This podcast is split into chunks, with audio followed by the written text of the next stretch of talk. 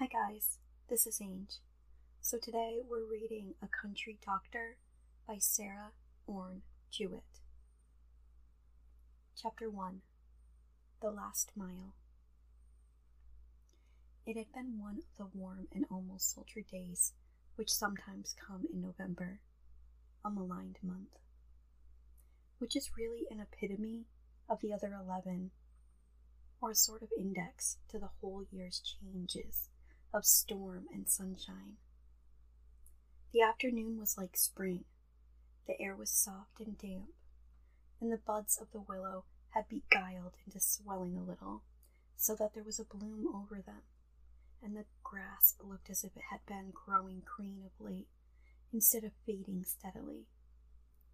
It seemed like a reprieve from the doom of winter, or from even November itself, the dense and early darkness which usually follows. Such unseasonable mildness had already begun to cut short the pleasures of this spring like day. When a young woman, who carried a child in her arms, turned from a main road of old fields into a footpath, which led southward across the fields and pastures, she seemed sure of her way and kept the path without difficulty, though a stranger might easily have lost it here and there. Where it had led among the patches of sweet fern or bayberry bushes, or through shadowy tracks of small white pines. She stopped sometimes to rest, and walked more and more wearily, with increasing effort, but she kept on her way desperately as if it would not do what she was seeking.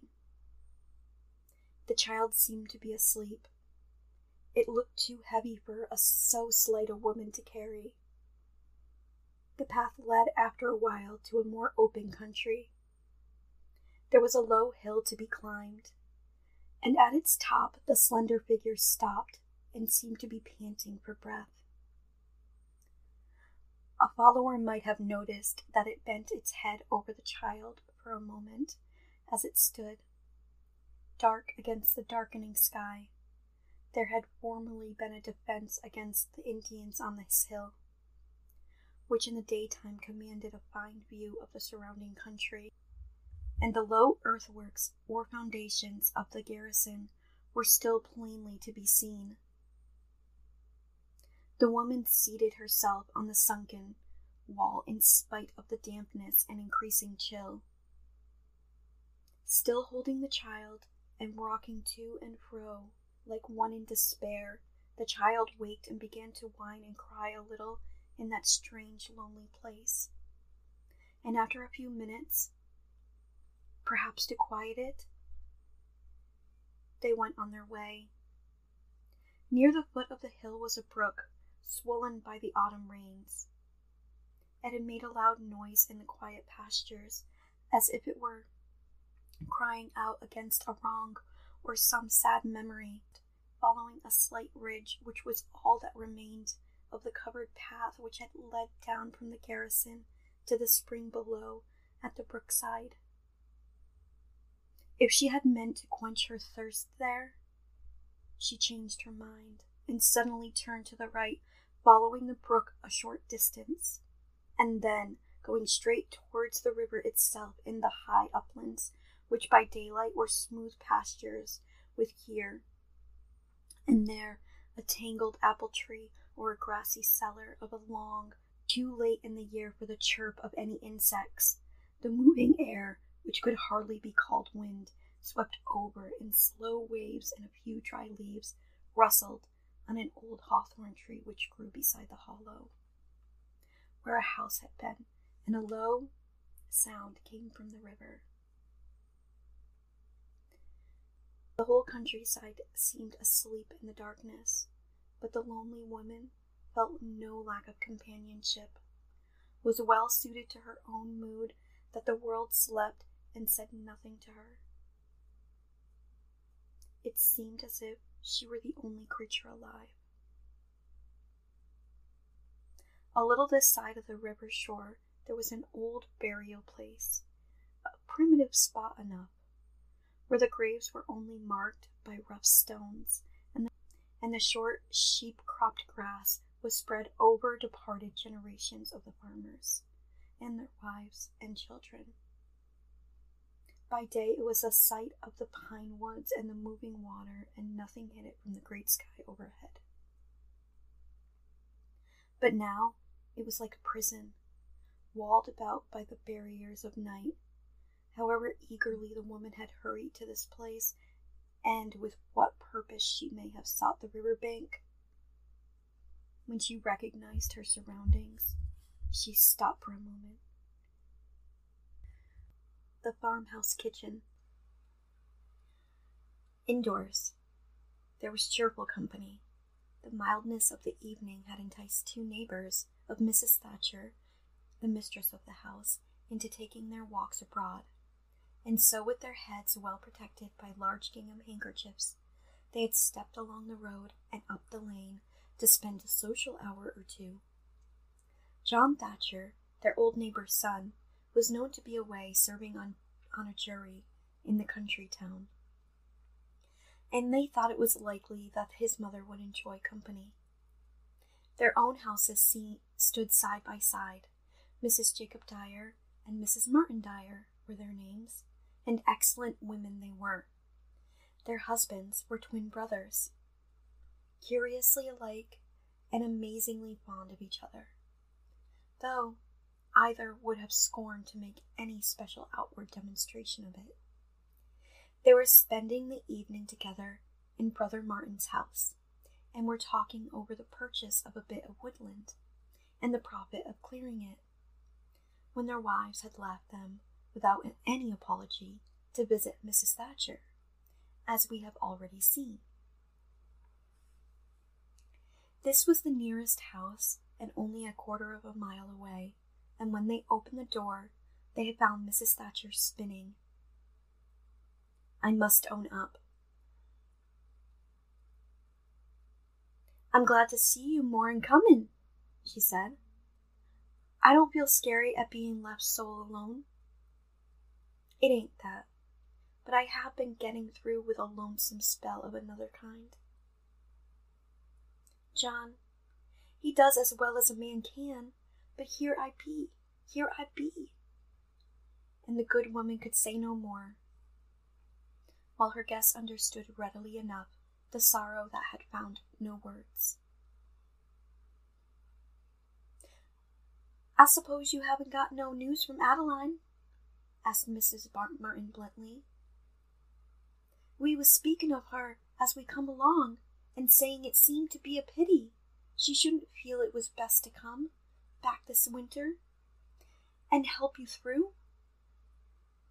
Only one daughter, and left alone as you be, with the bad spells you are liable to in winter time? But there, it ain't her way. Her ambitions ain't what they should be. That's all I can say.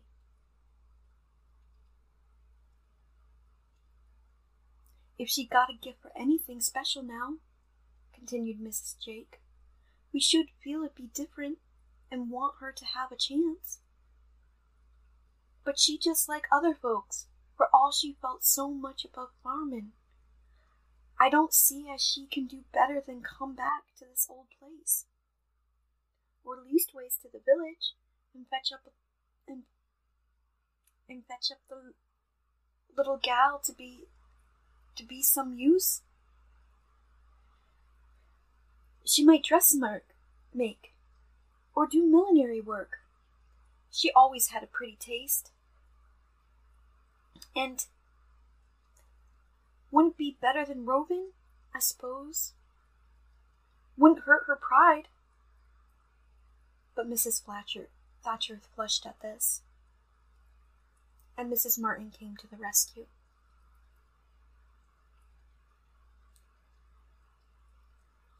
You'll think we regular job comforters, cried the good soul hastily.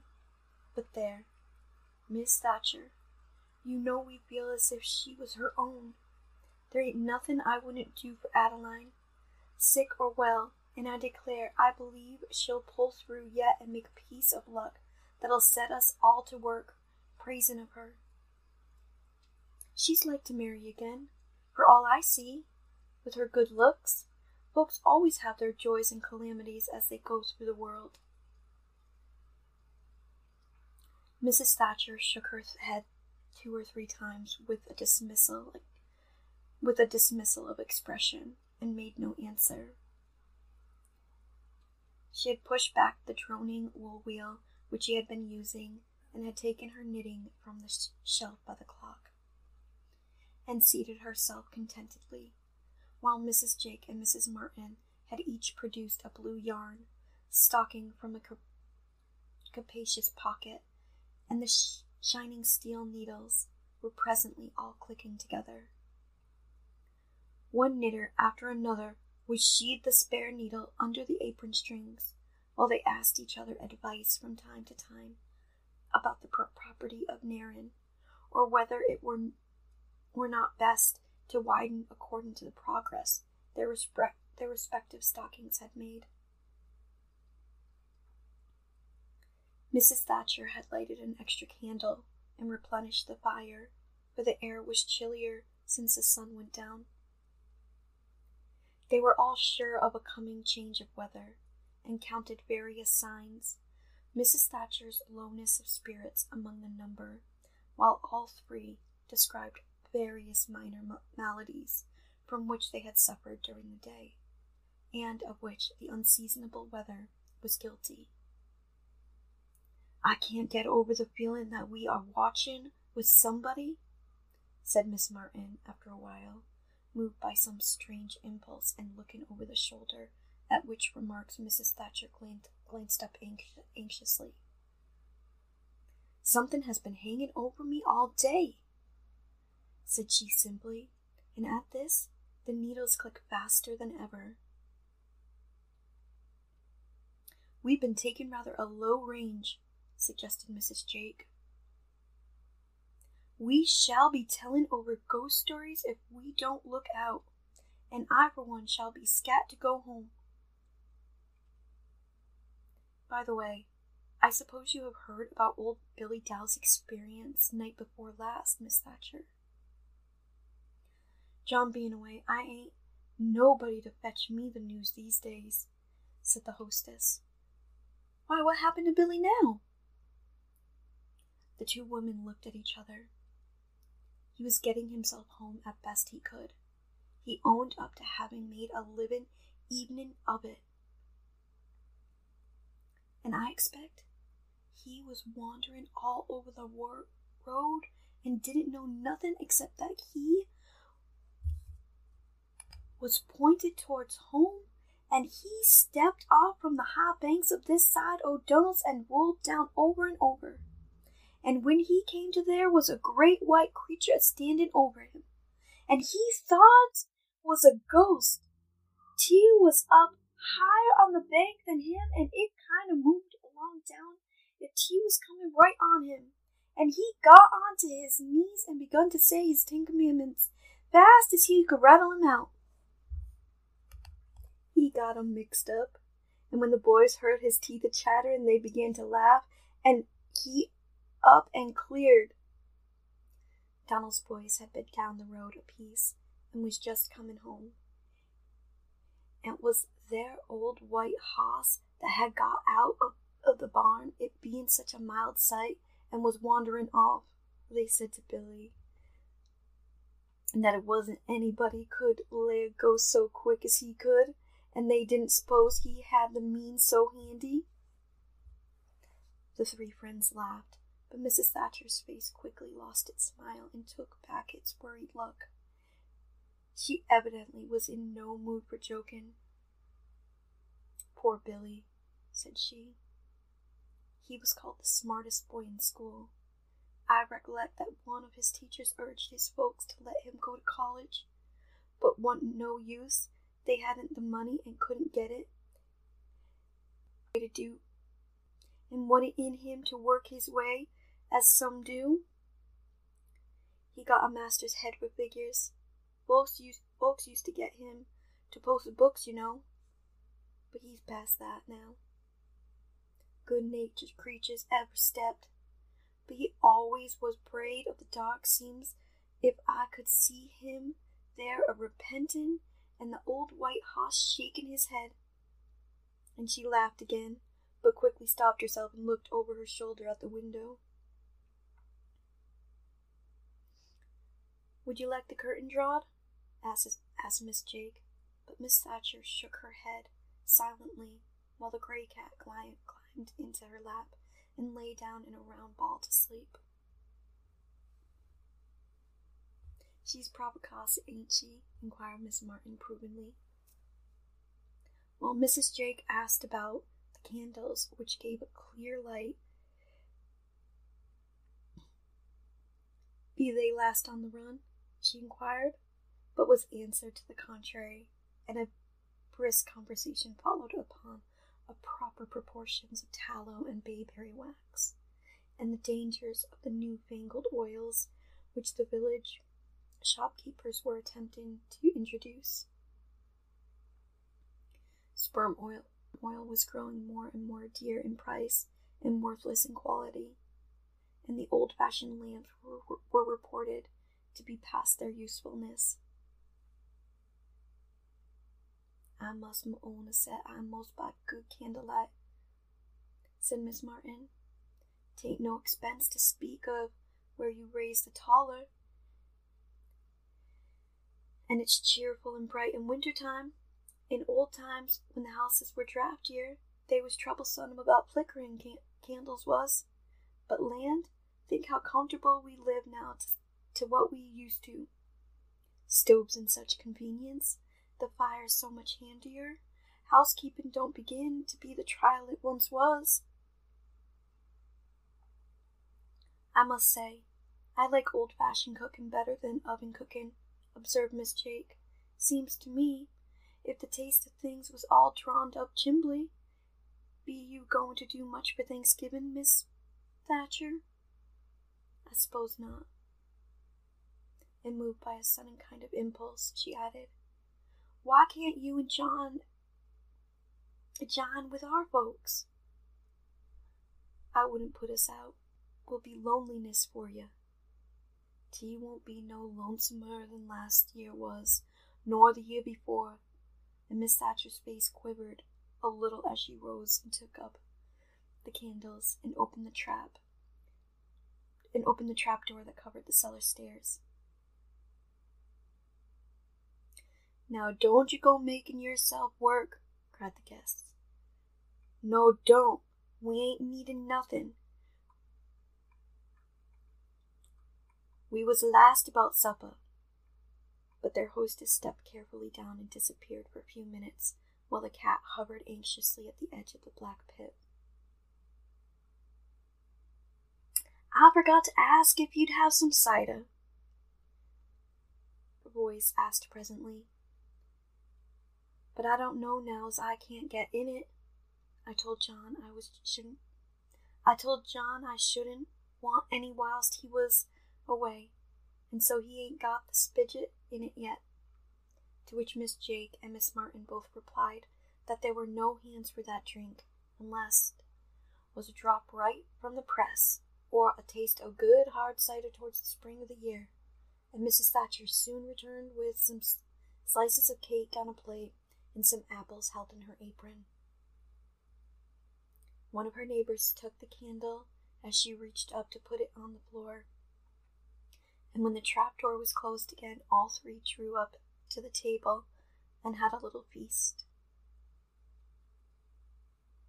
The cake was of, of a kind of peculiar to its maker, who prided herself upon being without it, and there was some trick of her hand or a secret ingredient which was withheld when she responded with apparent cheerfulness to request for its, apple, for its recipe. As for the apples, they were growed upon an old tree. One of those limbs had been grafted with some unknown variety of fruit so long ago that the history was forgotten. Only that an English gardener made years before had brought some cuttings from the old country, and one of them had somehow come into the possession of John Thatcher's grandfather. When grafted fruit was a thing to be treasured and jealously guarded, Ed had been told that when the elder Thatcher had given away cuttings, he had always stolen to the orchards in the night afterward and ruined them. However, when the family had grown more generous in later years, and had seemed to be without avail, for, on, for on their neighbors' trees or their own, the English apples had proven worthless, whether it were some favoring quality in that spot of soil or in the sturdy old native tree itself. The rich golden apples had grown there year after year in perfection, but nowhere else. There ain't no such apples as these to my mind, said Miss Martin, as she polished a large one with her apron and held it up to the light, and Miss Jake murmured assent, had having already taken a first bite. There's only one little bough that bears any great, said Miss Thatcher, but it's come to that once before, and another branch has shot up and been likely as if it was a young tree. The good souls sat comfortably in their splint bottomed straight back chairs and enjoyed this mild attempt at a festival. Mrs. Thatcher even grew cheerful and responsive, for her guests seemed so light hearted and free from care that the sunshine of their presence warmed her own chilled upon fearful heart. They embarked upon a wide sea of neighborhood, ghostship, and parish opinions, and at last someone happened to speak again of Thanksgiving, which at once turned the tide of the conversation, and it seemed to ebb suddenly while the gray, dreary look once more spread Miss Thatcher's face. I don't see why you won't keep with our folks this year. You and John, once more suggested Miss Martin. Tain't worthwhile to be making yourselves dismissal here to home. The day'll be lonesome for you at best, and you shall have whatever we've got and welcome. It won't be lonesomer this year than it was last, nor the year before that, and we stood it somehow or another, answered Miss Thatcher for the second time, while she rose to put more wood on the stove. Seems to me growing cold. I felt a drought across my shoulders. These nights is dreadful chill. You feel the damp right through your bones. I never saw it darker than it was last evening. I thought it seemed kind of stived up here in the kitchen, and I opened the door and looked out, and I declare I couldn't see any hand before me.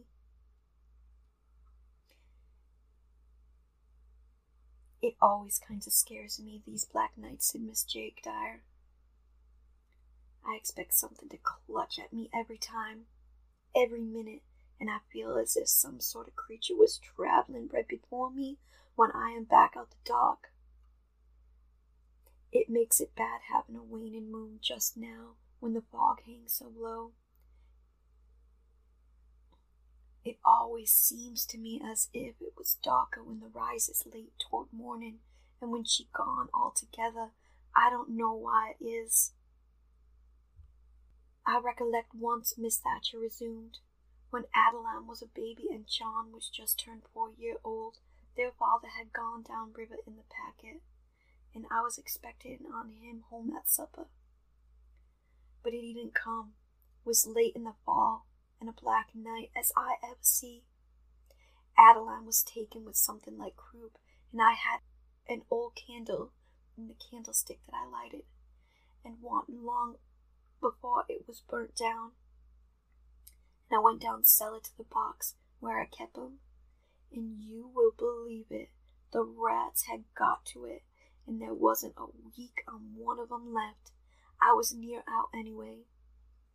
We didn't have this cook stove then, and I collated I couldn't make up a good lively blaze, so I come up full, oh, scold as I could, and beat, and then I found it burnt up all my dry wood. You see, I thought certain he'd be home, and I was tending to the children. But I started to go out the door and found it had come on rain so hard, and I said to myself, I wouldn't go out to the woodpile and get my clothes all damp. Count old Adeline, and the candle end would last a spell longer, and he'd be home by that time. I hadn't the least suspicion but what he was dallying round up the corners. Long the rest of the men being was Saturday night, and I was some put out by it, for he knew the baby was sick and I hadn't nobody with me. I sat down and waited, but he never came, and it rained hard as I ever see it. And I left his supper standing right on the floor, and then I begun to be distressed with fear something had happened to Daniel, and I set to work and cried. And the candle end gave a flare and went out. And by and by the fire begun to get low, and I took the children and went up to bed to keep 'em warm. Was an awful cold night considering, was such a heavy rain, and there I laid awake and thought I heard things stepping about my room, and it seemed to me as if was a week long before morning come, and as if I got an old woman. I didn't go through with everything that night. Was that time Daniel broke his leg, you know? They was taking a deck load of oak knees down by the packet, and one of 'em rolled down from the top of the pile and struck him just below the knee. He was pulling for there wasn't a breath of wind, and he always felt certain there was something mysterious about it. He'd had a good deal worse knocks than that seemed to be, as only left a black, black and blue spot, and he said he never see a deck old timber piled secure. He had some queer notions about the doing of spirits, Daniel had. His old Aunt Parsa was to blame for it, she lived with his father's folks and used to fill him and the rest of the children with all sorts of ghost stories and stuff. I used to tell him she'd be hung for a witch if she lived in them old Salem days. He always used to be telling what everything was signed when we was first married, till I laughed him out of it. It made me kind of emotional. There's too much now we can't make sense of without adding to it our own heads.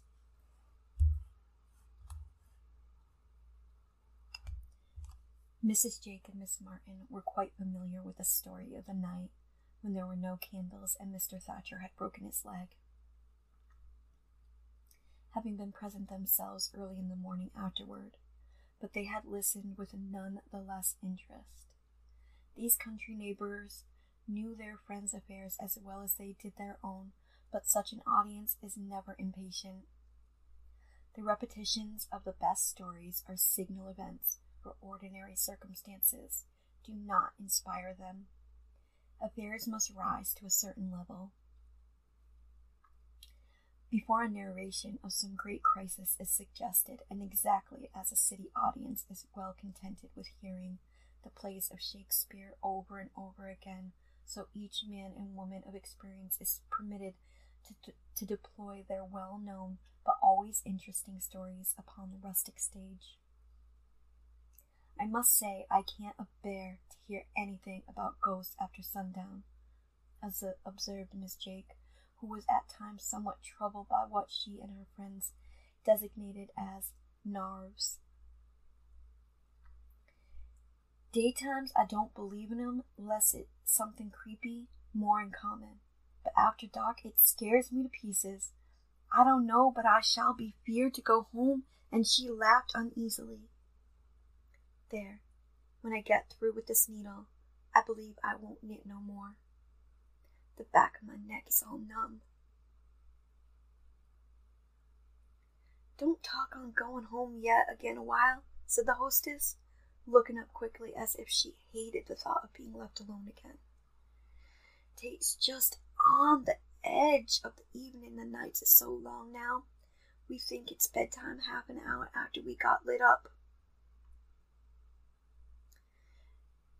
Tis a good lift, have when you step over tonight. Ready to sit here by myself, and for some minutes nobody spoke, and the needles clicked faster than ever. Suddenly, there was a strange sound outside the door and they stared at each other in terror and held their breath, but nobody stirred. This when no familiar door's footstep. Presently they heard a strange little cry, and they feared to look or to know what was waiting outside. Then Miss Thacher took a candle in her hand, and still hesitating, asked once, Who's there? And hearing no, no one answer, slowly opened the door. Okay, guys, that is chapter one and two of A Country Doctor. I hope you guys are enjoying the book. This is a very old story, and she is one of the best writers from her time. Alright, so we'll see you again later. Bye, guys.